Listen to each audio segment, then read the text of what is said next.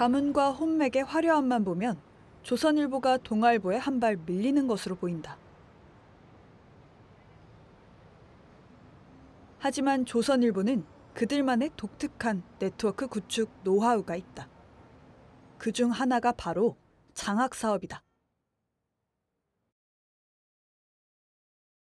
조선일보는 전 회장 방일영의 이름을 딴 재단을 통해 장학생을 선발한다.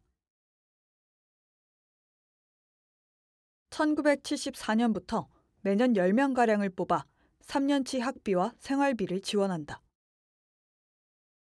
장학 사업이 언론사의 관점에서 보면 사회공헌 사업이라고 얘기할 겁니다.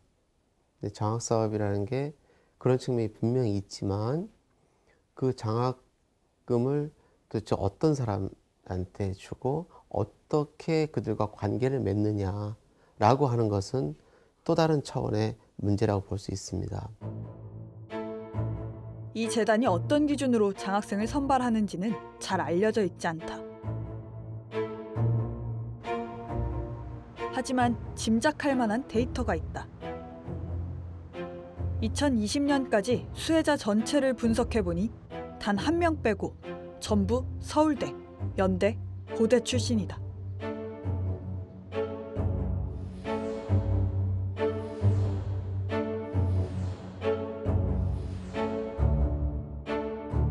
왜 그랬을까?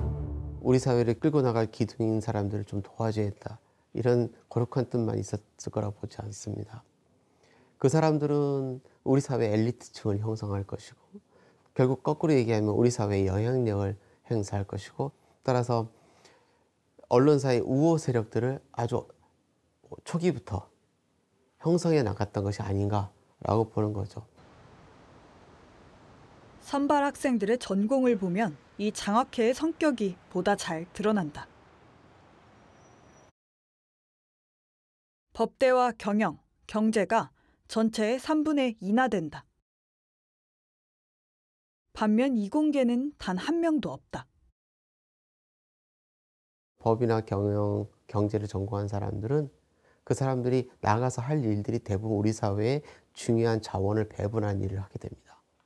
그런 일들에서 볼 때는 언론사에게 큰 도움이 될 만한 사람들이라고 볼 수 있죠.